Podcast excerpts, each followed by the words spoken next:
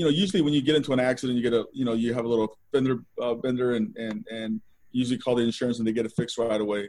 For a multi-million dollar claim, it's not as easy as people think it is. I mean, it is a process, and they don't give you any answers. They don't give you any answers. And so I was, uh, it, for a year, it was pretty tough. I mean, just mentally, just figuring out what we needed to do while we're either communicating or not communicating with insurance companies at the time. But, uh, but yeah, I mean, I think we, had, I had a chance to obviously do very minimal work in the building and walk away with the proceeds because you know the landing at the time um, a lot of businesses went out you know and so there was a lot of there was a lot of nothing going on on the landing for for many many years. But uh, but you know i decided to just rebuild there because I, I i you know i love the city of st louis and i feel i believe in the neighborhood of the landing and uh, i think we're making some good strides out here now so so the buddy that took you out to lunch, does he get like a super special Christmas card every year?